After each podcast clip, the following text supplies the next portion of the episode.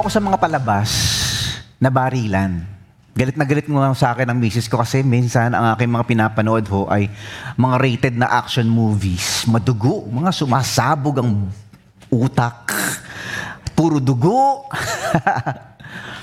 minsan ho, may mga palabas na kung saan isa lang yung bida, daan-daan, sandamakmak yung mga kaaway niya. Napapalibutan siya ng mga kaaway.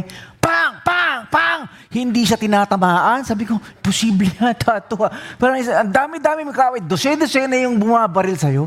Wala kang tama ni isa. Pwede ba yun? Parang sa pelikula lang, lang yata, eh, ano? Isa ho sa mga palabas na paborito ko ay itong si John Wick. Napanood nyo na ba ito? Si John Wick ho ay, pina, ay, ay binibidahan ho ni Keanu Reeves. Ang dami hong kaaway. Hindi mamatay-matay. ito ho parang palabas na, nako po. Ito naman ho si Denzel Washington. Ang pamagat ho ay Equalizer. Ah, so ito rin ho, si Denzel Washington. Ang daming kaaway. Isa lang ang baril. Walang tama. Ay, grabe. Buhay ka pa. Sinabugan ng granada, hinagisan ng kutsilyo, sinibat ka na, at tinadtad ka, niratrat ka ng Armalite at ng Glock 9. Buhay ka pa. Ito rin, ito. Isa pa to. Isa pa to. Si Matt Damon ho. Ah, Born Identity. Ay, grabe, kumakalusot, kumakapagtago, di ba? Yung maliliit na lungga, kayang pasukin. At ang daming kalaban, napapalibutan ng kaaway. Lahat patay, siya buhay. Hello? Sa pelikula lang pala yun. Sa totoong buhay, kapag napapalibutan ka ng ganyang karaming kalaban, wala pang isang segundo, tigok ka na. Alam niyo ba na sa ating buhay, napapalibutan din tayo mga kalaban? Bilang mga tagasunod ni Jesus, nagtitiwala ka sa Diyos. Napapalibutan tayo ng mga kaaway. Minsan ang kaaway natin ay tao, relational battles. Minsan ang mga kaaway natin ay financial, mga financial struggles. Minsan ang mga kaaway natin ay medical, mga health problems that we go through. Sometimes yung mga kaaway natin ay emotional battles. Yung nilalabanan mo ang depression, nilalabanan mo ang discouragement, at parang nawawalan ka na ng lakas, mabuhay pa. We are surrounded by battles. Sa totoo lang, hindi natin kaya kung tayo lang, kung sariling lakas, sariling talino, sariling diskarte, hindi natin kaya. Pero, kung kakampi natin ng Diyos, ah, kung ang Diyos ang ating pinagtitiwalaan, kung ang Diyos ang ating sinusunod at inaasahan, kakayanin natin kahit isang damakmak na laban sa buhay ang ating kaharap. Sa umaga pong ito, pag-uusapan natin kung napapalibutan ka ng mga laban sa buhay. Tayo po ngayon ay pumasok na sa kabanata ng Joshua chapter 11 and 12. Patapos na po ang ating serye. Ang ganda ho. Napakaganda hong kwento. Mga, para, kung maaalala nyo, chapter 6 to 10 are the first few skirmishes and battles that the people of Israel met. Ito yung battle for the central part of Canaan. Ito yung nilabanan nila, ang Jericho, ang bayan ng AI, at marami pang mga bayan na hindi naka-record. And then, chapter 10 is about the battle in the Southern Alliance. Nagkampi-kampi na yung mga hari, nagkampi-kampi na yung mga kalaban nila sa southern na bahagi ng lupang pangako. Nagkaroon ng himala, tumigil ang araw, nanalo ang bansang Israel.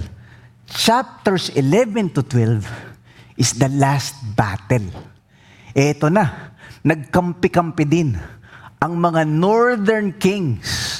Merong tinatawag na Northern Alliance. Ang dami! Ginawitan pa nga ng Bible ng poetic language. Sindami daw ng buhangin sa dagat yung kanilang mga kalaban. Saka nakakita ng ganong kalaban. Ang dami naman. Paano ka mananalo? Ibang klase ho itong kwento ng Book of Joshua. Parang lahat ng mga imposible, tinalo nila. Sila nga yung pinakamahinang army. Hindi naman sila magaling. Wala silang mga super weapons.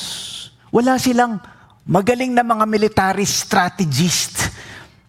Pero pinatumba nila lahat ng mga kalaban nila. Ang galing ho. Tinan nyo to. All these kings came out to fight.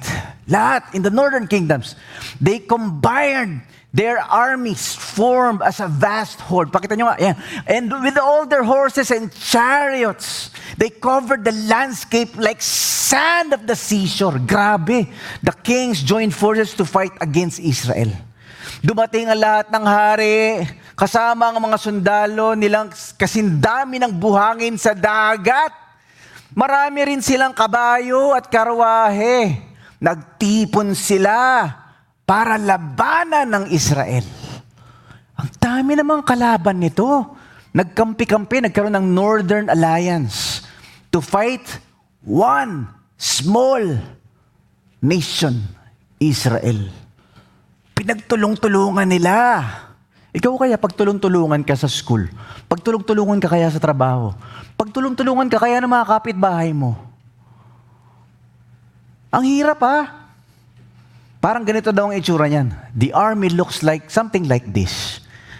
Parang hindi mabilang ang daming mga palaso, ang daming mga armas, ang daming mga sibat at espada, ang daming mga kabayo. How can we win? How do we overcome this vast army? Sa araw pong ito, pag-uusapan natin, merong tatlong ginawa si Joshua at ang bansang Israel para manalo sa ganyang karami sandamakmak na kalaban. Hindi ho style ni John Wick at hindi ho style ni Equalizer at ni Born Identity. Alam niyo ginawa nila? Nagtiwala sila sa mas malaking Diyos. The God who is bigger than any army, any battle in our lives. Yung nagtitiwala ka sa Diyos. Today we'll talk about what Joshua and the people of Israel did. Dependence on God. Pagtitiwala sa promises ni Lord. Obedience. Pagsunod sa mga commands ng Diyos. Perseverance. Pagtatyaga sa mga battles na inaalaw ng Diyos sa ating mga buhay. Amen? Sa mo nga sa katabi mo, eh, para pala sa iyo ito eh. para sa ating lahat po ito. O hindi naman kayo nagsalita, sabihin niyo, sabihin niyo. Para sa iyo to. Para sa atin po ito. Meron ka bang pinagdadaan ng gera at digmaan sa buhay mo? Sabi ng doktor, may nakita sa x-ray. Meron ka nilalabanan na sakit. Nahihirapan ka ba sa pera? Hindi mo na malaman kung paano babayaran tong sandamakmak na utang na ito. Paano ba aahon itong negosyong ito? Paano ba maayos itong marriage na ito? Paano ba mag-aayos itong pamilyang ito? Lord, parang napapalibutan ako ng mga laban sa buhay. Well, today we will be learning from the Word of God how do we overcome our battles? How do we win our battles in life? Tulad ni Joshua at ng bansang Israel, mapupulutan po natin sila ng mga prinsipyo sa buhay paano magtagumpay. Kahit napapalibutan ka ng madami at isang damakmak na laban sa buhay. Tandaan nyo to, kabi-kabila ang mga atake ng kaaway. Ewan ko lang kung magtagumpay ka. Sa totoo lang, hindi ka mananalo kung ang gagamitin mo ay sarili mong lakas at talino, nag-iisa ka lang na lumalaban.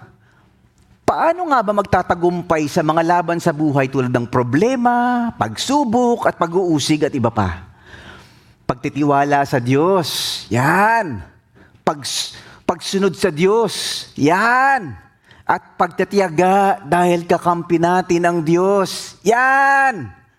Yan ang magbibigay sa atin ng tagumpay para manalo sa mga laban ng buhay. Kakayanin mo, hindi dahil magaling ka, Kasi magaling si Lord. Kakayanin mo yan. Hindi dahil malakas ka. Kasi kakampi mo malakas. Amen? Amen. Palapakan natin ang Panginoon. Thank you, Lord. You are greater than any army. Mas malakas ka, Lord, kahit anong gera ang aming kaharap. Si Joshua ngayon ay kaharap niya ay nagkampi-kampi. Pinagtulungan sila ng iba't ibang army. All these kings are against him. So sa kanilang lakas lang, hindi nila kaya. Talo kagad sila. Para daw ho yan laban ng, wag naman sana mangyari, no? knock on wood. Wood ba to? Sakupin tayo ng China. Wala pa isang oras, talo na tayo eh. Ang dami kaya nilang eroplano at barko at tangke at mga missiles. Tayo, walay. meron naman, meron naman tayong mga ano, procure ng mga second hand na mga battleships at mga second hand na mga fighter jets at mga second hand na mga hand grenade at mga meron naman kaya lang pagkalaban mo ay higante di mo kaya puti na lang sila Joshua at ang bansang Israel kakampi nila mas malaki sa higante amen Woo! praise God ito po ang una tingnan nyo pero bago to maalala nyo Joshua chapter 1 pa lang binigyan na tayo ng clue. Binigyan na tayo ng hit. Binigyan na tayo ng kumbaga sa pelikula, trailer. Binigyan na tayo ng preview. Sabi ng Lord kay Joshua, sabi ng Panginoon kay Joshua, malaki ang kalaban nyo, pero panalo kayo. Hindi ko kayo iiwan. Tutulungan, pupulbusin ko lahat ng kaaway nyo. Pero, kailangan nyo magtiwala. Pero, kailangan nyo sumunod. Pero, kailangan nyo magtyaga. Tinan nyo, chapter 1 pa lang, alam na natin ang ending. Sabi dito, Joshua, sabi ng Panginoon, Joshua, I will always be with you and help you as I helped Moses. Kung paano tinulungan ko si Moses, Joshua, tutulungan kita. Yun ang sabi ni Lord. Yun ang sabi ni Lord. Grabe. And no one will ever be able to defeat you. Chapter 1 pa lang, tapos na ang gera. Wala pa silang kaaway. Long ago, I promised the ancestors of Israel that I would give this land to their descendants. So be strong and brave. Sabi ni Lord, be careful to do everything my servant Moses taught you. Never stop reading the book of the law he gave you. Day and night you must think about what it says. Huwag kang kakalimot sa mga utos ng Diyos. Sabi niya, if you obey it completely, and you and Israel will be able to take this land, panalo kayo kung susunod kayo. I've commanded you to be strong and brave. Don't ever be afraid or discouraged. I am the Lord your God. And I will be there to help you wherever you go. Whoa! Panalo na! Wala pang laban. Why? Sabi ni Lord eh, ako bahala sa inyo. Pero, kailangan nyo magtiwala. Kailangan nyo sumunod. Kailangan nyo magtyaga. Kailangan nyo lumaban. Pero sasamahan ko kayo. Oh! Ito yung una. How do we win our battles? Paano magtagumpay sa ating mga laban sa buhay? Dependence. Pagtitiwala sa mga promises ng Diyos. Yun ang ganawa ni Joshua at ng bansang Israel. Lord, ang lalaki nito. Tinan mo naman yung mga chariot nila. Tinan mo naman, isang damakmak na kabayo. Lord, ang haba ng espada nila. Lord, isang libo. Alam niyo ba, historians say that the army of the Northern Alliance has about 300,000 foot soldiers. 300,000 warriors. And they have about 10,000 cavalry. Ito yung mga mga sundalo na kakabayo. At they have about 20,000 chariots. Ito yung parang mga, nung panahon nila, para tong mga tangke. One chariot has about three or four other warriors controlling the horses. Ito yung mga kanilang pan, pandigma. Wala namang ganun ng Israel eh. They have no chariots. They have no horses. But they have God. So kung parang susuko ka na, get inspiration from the story of Joshua. Lord, hirap ha. Hirap nitong bayaran na to. Lord, hirap nitong sakit na to. Lord, ang hirap nitong relasyon na ito. Lord, ang hirap nitong trabahong ito. Lord, ang hirap nitong negosyong ito. Lord, ang hirap naman nitong buhay na ito. Pero Lord, nandiyan ka. Tinan nyo. Pangako ng Lord kay Joshua. Then the Lord said to Joshua, Do not be afraid of them. Sinabi ng Panginoon kay Josue, Huwag kayong matatakot sa kanila. Promise ni Lord, huwag kang matakot. Sasamahan kita. Minsan hindi pa rin mawawala yung cancer. Nandiyan pa rin. Pero sabi ni Lord, huwag kang matakot. Sasamahan kita. Anak, nandiyan pa rin yung utang. Huwag kang matakot. Sasamahan kita. Nandiyan pa rin yung bully at yung nangaapi at nanunugat sa buhay mo. Yung umaaway sa'yo at nagbabash sa'yo. Hindi naman niya mawawala eh. Pero sabi ni Lord, huwag ka matakot. Sasamahan kita. Sometimes the greatest thing that we can do to overcome our battles or our struggles in life is not quick solutions to our problems. More often, it's the peace of God. It's the presence of God amidst the sickness. It's the companionship of God and the love of God amidst the conflict.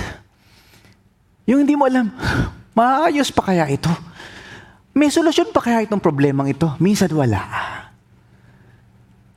But God says, don't be afraid. I will be with you. Ah. And more often, that is the secret to life. The secret to victory in our struggles and battles in life. Hindi pa galingan, hindi pa talinuhan, hindi pa yamanan. Palaliman ng pagtitiwala sa Diyos na mas malaki kaysa anumang higante sa ating mga buhay. Amen? So kung hindi mo na kaya, tandaan mo lang ang pangako ni Lord.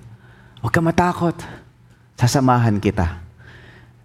Yun din ang unang sinabi sa kanila sa Deuteronomy chapter 20. When you go out to battle against your enemies, ito ang dami, dami, dami. And see the horses and the chariots. Lord, papatayin nila kami. And the people were more numerous than you. Lamang sila. Parang, kumaga sa boxing, flyweight ka. Ang hinarap sa'yo, heavyweight. Round one pa lang, tulog ka na. Eh si Manny Pacquiao pa yung humarap sa'yo. Eh bugbog sarado ka talaga. Hello? Pero, kung meron kang kakampi na mas heavyweight pa, ah, God will do the fighting for us. Sabi niya, do not be afraid of them, for the Lord your God is with you. I am with you. Who brought you up from the land of Egypt. Ano ba yung mga kinakatakutan mo sa buhay? Itong do not be afraid na to, yung sinasabi sa Bible, paulit-ulit, paulit-ulit, paulit-ulit. Huwag ka matakot. Huwag ka makamba. Do not fear. Do not be afraid. 365 times. From Genesis to Revelation. Parang one dosage per day yata ito, you know? Anak, huwag ka matakot. Asamahan kita. Hindi mawala yung problema. Life is not a bed of roses. But life, you have a God who will go through thick and thin. You can smile at the storms, even if the storms do not go away. Because you have a God who is more powerful than the storms of your life. Ito, sabi, sabi ng Panginoon kay Joshua, And the Lord gave them victory over their enemies. Pinagtagumpay sila ng Panginoon sa mga kalaban nila. Bilang mga Kristiyano, ito rin yung ating pinapangako ng Panginoon sa atin. Anak, huwag ka matakot. Sometimes the victory has different pictures. Yung pinagpipray natin, hindi binibigay ng Diyos, ibang binibigay ng Diyos, pero panalo pa rin. Sometimes God's will and God's ways and God's plans are higher and better and wiser than what we are longing for or hoping for. Minsan mas marunong ang Diyos. Kaya minsan, yung mga kala natin talo, panalo pala sa paningin ng Diyos. Sabi ng 2 Timothy, God has not given us the spirit of fear. Sabi ng John 14, do not be afraid. Let not your heart be troubled. Sabi ni Jesus. Sabi ng Hebrews 13.6, I will not fear. What man shall do to me? Anong gagawin sa... Walang pwedeng gawin sa akin yung mga yan na ikakatakot ko dahil kasama ko ang Diyos. Ito rin yung pangako ng Diyos sa atin. In all these things, we are more than conquerors through Him that loved us. Sabi ng Romans chapter 8. 2 Corinthians 2 says, Now thanks be unto God which always causes us to triumph in Christ. Sa totoo lang, minsan, kapag kahirap na hirap ka na, one way to overcome our battles is we trust the promises of God. Dependence, pagtitiwala sa mga pangako ng Diyos. Marami po ako mga takot sa buhay ko. Hindi lang halata, ano? Kala mo si Pastor Mike, perfect. Hindi pala. Nung una ako na broken hearted, third year high school, binrake ako ng girlfriend ko. Pinagpalit ako sa tall, dark, and darker. Takot ko. Kala ko hindi na ako makakapag-asawa. Kala ko wala na magmamahal sa cute na ito. Meron din pala. Alam niyo, lumaki mo kami sa hirap. May mga panahon ho sa buhay namin, walang-wala ho kami. Ang ulam ho namin, naranasan niyo ba to? Kanin, haluan ng asukal. Almusal, tanghalian, hapunan. Mukha na nga ho ako, akong asukal eh. Ay grabe, umiiyak ho kami. Pinapatawag ho kami sa principal sa office dahil wala kaming pambayad ng tuition fee. Hindi ka pwede mag-exam. Kala ko noon, wala nang pag-asa ang buhay namin. Fear. Poverty drives people in fear. Noong nagkaroon ho ako ng tuberculosis, 1996, dumudugo ho ang dura ko. I fear I will die in the next few months. Fear. Ano bang nakakatakot mo? Nung ang asawa ko pong si Ethel ay na-stroke ho at the age of 27 years old. Kala ko ho, hindi matutuloy ang kasal. Akala ko ho, mawawala na yung mahal ko. Ano ba kinakatakot mo? We have many fears in our lives. No, ang anak ko po ay ma-diagnose with autism. Pastor, nasa spectrum po ang anak ninyo. Ay, humagulgul po kami mag-asawa. We were broken-hearted. We are afraid. Lord, what does the future hold? What are your fears? Nung lumabas yung laboratory test last year, may nakita ho, Grade 1, prostate enlargement. Sabi ko, Lord, ano ba to? Hindi ko ma... Ba't, ba't may grade 1? Ba't wala grade 2? Wala, sana kinder lang, Lord. Manang mga ganun pala sa prostate enlargement, grade 1. Pagdating sa doktor, Dok, ano ba to? Talagang nanginginig ako sa takot. Dok, ano ba tong grade 1 na ito? Grade 1 prostate enlargement daw eh. Sabi ng doktor, nagkakapi pa ho eh. Wala yan. Grade 1 lang yan eh. Ha? Sa kanya grade 1. Ako parang feeling ko college na eh. Panay ho ang kapa. Sabi ko, Lord, hindi ho ako makatulog. Until the next laboratory test. Ultrasound, full abdomen. Ito ho, two weeks ago. Yung sinabi ko sa inyo na nag-oatmeal ako, yun ho yun. sabi ng doktor, sabi ng radiologist, wala. Wala eh. Sabi ng doktor, Dok, Pastor Mike, ano ba hinahanap mo? Dok, eh, meron daw akong grade 1 eh. Ano grade 1? Grade 1 prostate. Wala, wala, wala pa, Sir Mike eh. Ba't gano'n, Dok? Eh, ano yan eh. Depende yan sa tumitingin radiologist eh. Papatingin ko na kay Doc Kim eh. Sabi ko, ganun ba yun, Doc? Tingnan natin, next time, baka lumabas uli, grade 2 na. Sabi ko, Lord, sapakay ko kaya itong doktor na to. So many fears. Nung ma-swindle ho ako ng isang matalik kong itago ho natin sa pangalang swindler. Tinago pa eh, no? Three digits. Oh, sakit-sakit. Umiiyak ako. Alam ho ng misis ko. Ilang gabi ho hindi makatulog. I was so afraid I will not be able to overcome depression. Nakaka-depress pala yun, ha? Yung manakawang ka, yung mas-scam ka, I felt so stupid and I felt so hopeless and helpless. Kala ko, Lord, Makakaahon ba ako sa depression na ito? All these fears happen in our lives and sometimes they're still happening. Hindi naman mawawala eh. Until our dying days, we will have struggles and battles and fears. Sometimes it's people, sometimes it's finances, sometimes it's emotional, sometimes it's medical. Okay lang. The Lord says, in this world you will have troubles. But fear not. Ito na naman. Huwag kang matakot. I have overcome the world. My peace I give to you. It's not the peace that the world gives, but the peace that comes from me. Minsan ho, yun lang ang panlaban natin. Ang kapayapaan na galing sa Diyos. Ito mga nakaraang buwan, ang dami kong pinag-pray sa ICU. Kami ho ni Pastor Alan, naku po, marami kong pinag-pray sa ICU. Pagkatapos po namin ipag-pray, kinabukasan patay. Sabi ko, Lord, ano ba? Si Pastor Alan yata may kasalanan eh. Hirap po talaga eh. But sometimes, God heals. Sometimes He does not. And that's okay. We have peace. God is in charge.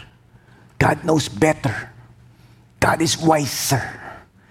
Ito po ang kwento ng Book of Joshua. Hindi pagalingan sa laban. Palakihan ng Diyos. Amen? Amen. Palapakan natin ang Panginoon. Thank you, Lord. You are good. You are bigger than any giants, any army we face. Kaya ho sabi ng Psalms 27, verse 3, ang ganda ho, kahit isang hukbo, even though an army surrounds me, ang aking sa akin pumalibot, hindi pa rin ako sa kanila matatakot. Parang Book of Joshua, ha? Halakayin man ako ng mga kaaway. Magtitiwala pa rin ako sa Diyos. So the psalmist understands how it is to be surrounded by an army. Kasi no, nung ancient times, nung unang panahon, totoo yun na libo-libo hong mga mandirigma ang papalibot sa'yo, papatayin ang bayan mo. But when your eyes are on God, when your heart is confident on the God who will not leave you, sabi ng psalmist, no? Hindi ako matatakot. Tiwala sa Diyos. You trust that God is good even when life is bad. You have confidence that life is in the hands of a good God. Kaya hindi ka natatakot. That's the greatest battle, by the way, ah. The battle against fear. Kasi the opposite of faith is not doubt, it's fear. That's why the Bible says, love drives out fear. Ah, ang pag-ibig ng Diyos nalulusaw lahat ng takot kasi may nagmamahal sa'yo. Ganda ho. Kaya minsan pag di ko na kaya, luluhod po ako, iiyak lang sa Diyos. Lord, di ko na kaya. Lord, ang hirap-hirap na. Lord, parang ang dami-dami nila. Parang hindi maubos-ubos yung laban sa buhay na ito. Pero Lord, salamat na andyan ka. Hindi ako matatakot. Ito yung pangalawa. Dependence on God. The second is obedience. Ang pagsunod sa mga commands ng Diyos. In other words, we have a role to play. Hindi puro, ah, Lord, bahala ka na. Ah, Lord, bahala ka nang tapusin lahat ng problema ko. We have a part in our journey of faith. At yun yung, kailang sumunod ka sa inuutos ng Diyos sa'yo. Sabi ng Joshua 11:15, just as the Lord had commanded Moses, his servant, So Moses commanded Joshua and so Joshua did. Ginawa ni Joshua lahat ng inuutos sa kanya ng Diyos at inuutos ni Moses. He left nothing undone of all the Lord had commanded to Moses. Yan ang inutos ng Panginoon kay Moses na gawin. At ito rin ang inutos ni Moses kay Josue. Tinupad ni Joshua ang lahat ng iniutos ng Panginoon kay Moses. Kaya sila nagtagumpay. They obeyed the commandments of God. So pag alam mong ito pinapagawa ni Lord, sundin mo. Hindi ka mananalo kung, eh, ha? Hindi, ah, wag na lang. Pinagagawa ni Lord sa'yo. For example, maging honest ka sa report mo, sa ITR mo, maging tapat ka sa empleyado mo, maging masunurin ka sa boss mo, magpatawad ka sa mga nananakit sa'yo. Mahirap yun ha. Ikaw kaya i-abuse, i-bully, ikaw kaya saktan ng malalim, wagas. Hindi madali magpatawad. Pero pag kaya inuutosan tayo ng Lord na magpatawad, magpatawad ka. The abusers of your life, those who have offended you or insulted you or bashed you or canceled you, magpatawad ka. Hindi mo kayang baguhin ang buong planeta, pero kaya mong baguhin ang puso mo at ugali mo. Lord, magpapatawad ako, magpapasensya ako, magpapakumbaba ako. Hindi mo kayang baguhin ang buong Pilipinas, pero kaya mong baguhin ang sarili mong pamilya. May kailangan kang gawin. May kailangan kang ayusin when you obey the commands and the instructions of God. Ay, grabe ho. Meron akong kaibigan. Ilang taon sila magka-live-in. Hindi kasal. Recently ho, nagsabi ho sa akin, Pastor Mike, maghihiwalay muna kami para ikasal kami. Sabi ko, ano, ano, ano daw? Maghihiwalay para ikasal? Ah! Pastor Mike, itatama na namin yung mali. Hello? Hi? Ay, sa sarili ko, nung mag-isa na, umiiyak ko ako eh. Sabi ko, grabe Lord. Pag sinunod namin ang iyong mga salita, pag sinunod namin ang iyong mga utos, meron nung kalapi, kalakip na gantimpala at pagpapala at tagumpay. Amen? There is, there's blessing and favor when we obey the Word of God in our lives. Kapag ka itinatama natin yung mali, pag nagpapatawad tayo kahit masakit, sumusunod tayo sa Diyos kahit mahirap, the Lord will help us win our battles. Amen? Woo! Praise God. Palapakan natin ang Panginoon. Thank you, Lord. Help us to obey you, Lord. Help us to trust you, Lord. Ito yung pangatlo. Perseverance. Obedience, dependence, perseverance. Pagtatyaga sa mga battles na bigay ng Diyos. Sometimes God allows the battles to teach us lessons. Sometimes to humble you. Yabang mo kasi. So papalab, papalibutan ka ng Lord ng mga pagsubok at mga gera at mga laban sa buhay. Para matuto ka magpakumbaba, para matuto ka magtyaga, para matuto ka magtiwala. Di ba? Hindi naman lahat ng problema sa buhay natin ay kagagawan ni Satanas. Minsan nga umiiyak na raw si Satanas eh. Siya lagi sinisisi mo eh. Si Satanas kasi nagpadala ng sakit na to. Si Satanas kasi nagpadala ng problema ito sa pamilya. Itit. Si Satanas, hindi naman ako eh. Hindi ako. Hindi ako. Bakit ba ako sinisisi mo? Sometimes it is God who tests our faith. Mo si Johnny. Ang daming pagsubok niyan, pero tawa lang ng tawa. Di ba? Ayan, lahat lumilingon na tuloy sa'yo. Di ba? In other words, sometimes God allows battles and pain and suffering and sickness and trials in our lives para hindi ka mayabang. Para hindi ka tamad. At para hindi ka malabnaw sa iyong pananampalataya. Your faith becomes stronger when you go through the fire. Amen? Your humility and character becomes deeper when you go through something that is painful. Kausapin niyo yung mga may pinagdaan ng matindi at mabigat at mapait. Stage 4 cancer. Bankruptcy ng company. Marriage separation. Broken family. Poverty. Lahat na ho naman pinagdaanan kausapin nyo. Ang lalim. Ang lalim kausap.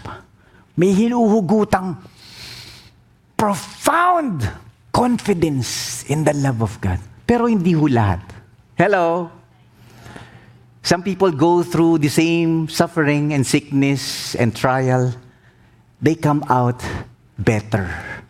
Some people go through the same poverty and sickness and bankruptcy and testing but they come out bitter.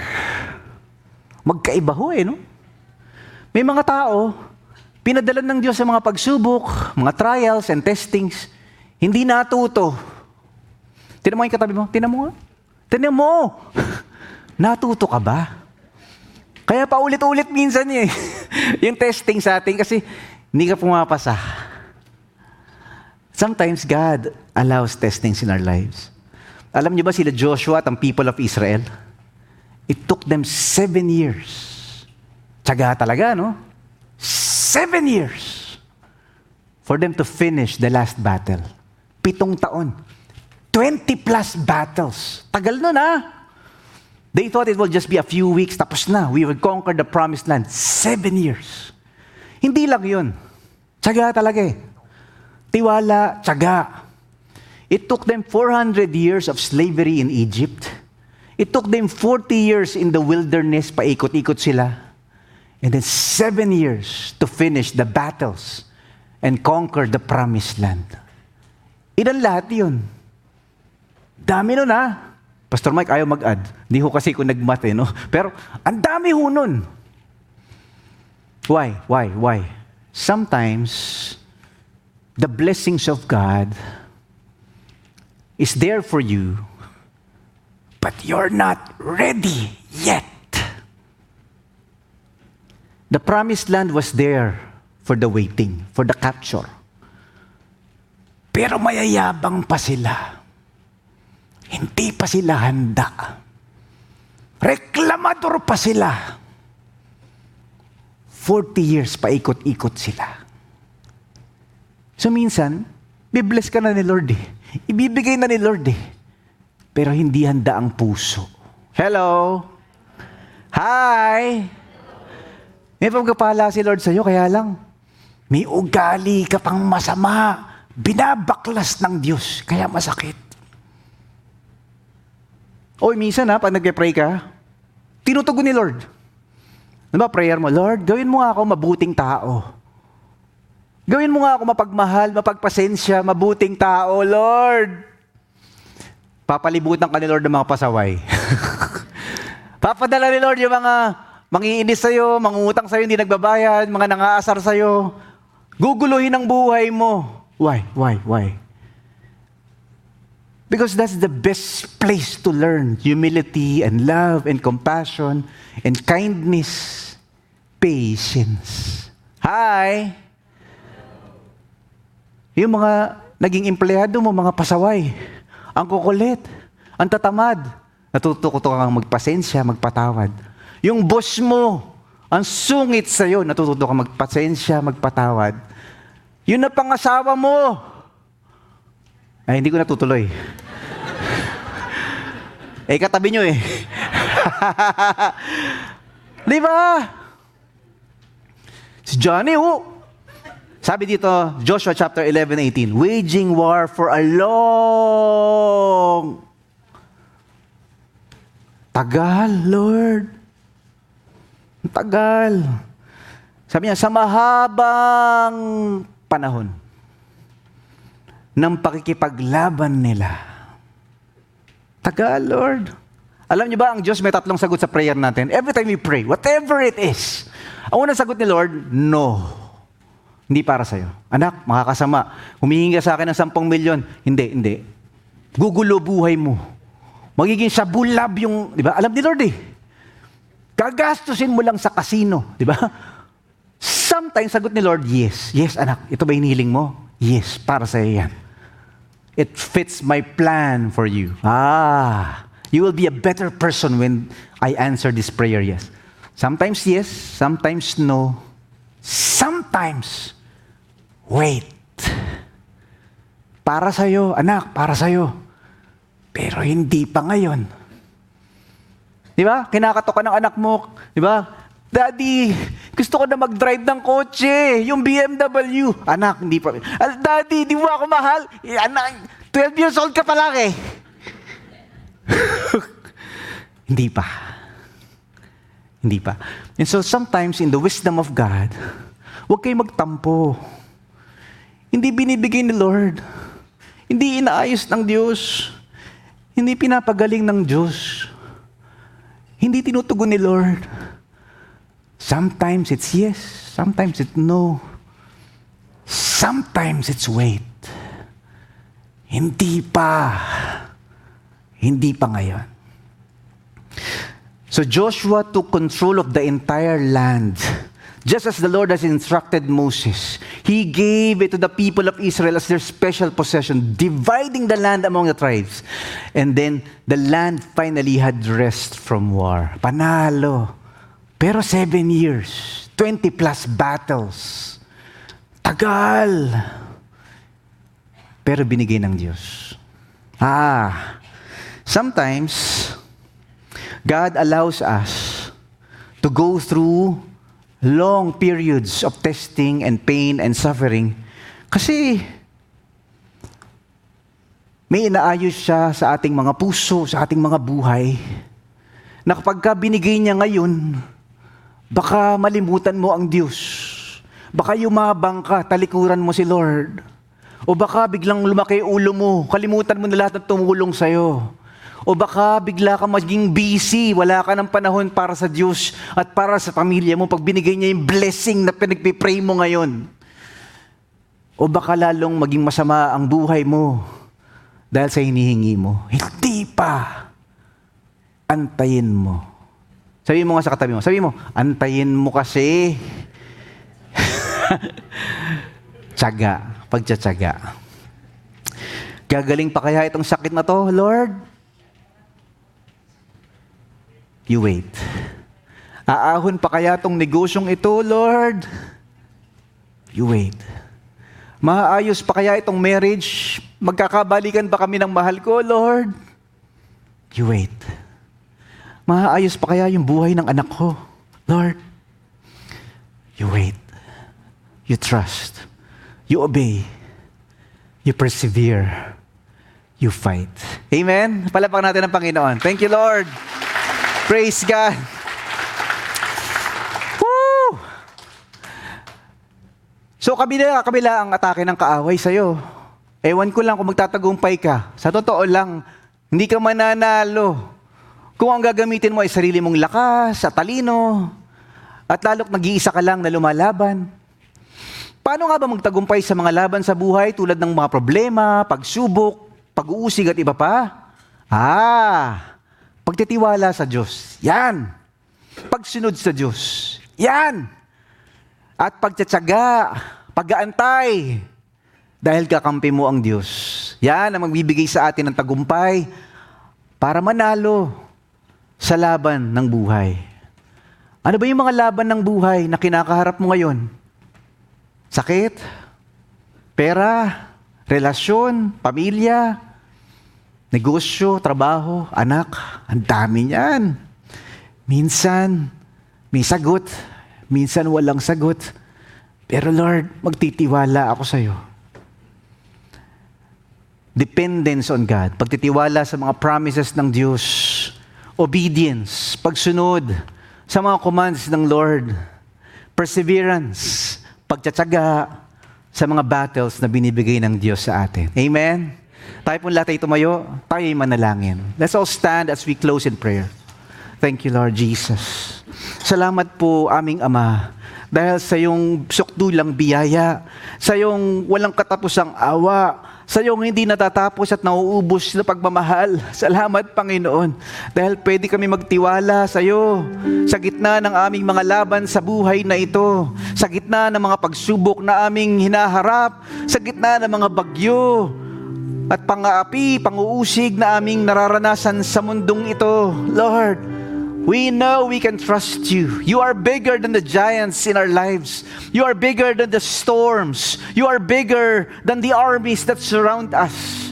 You are our confidence. You are our peace. You are our joy. You are our strength, O God. Kaya nga, Panginoon, pwede po kaming magtagumpay sa aming mga laban sa buhay dahil sa iyo, dahil nandiyan ka. Hindi dahil magaling kami, kundi ikaw magaling. Hindi dahil malakas kami, kundi ikaw ang malakas. Lord, teach us to trust you. Teach us to obey you. Teach us to wait patiently on you, O God. Lord, dalangin ko ang aking mga kapatid na nandito ngayon. Yung totoo lang, Lord. Ano man po ang umahatak sa amin pababa, ano man po ang gumugulo sa aming isip at puso, yung parang di na kayo makatulog at walang kapayapaan.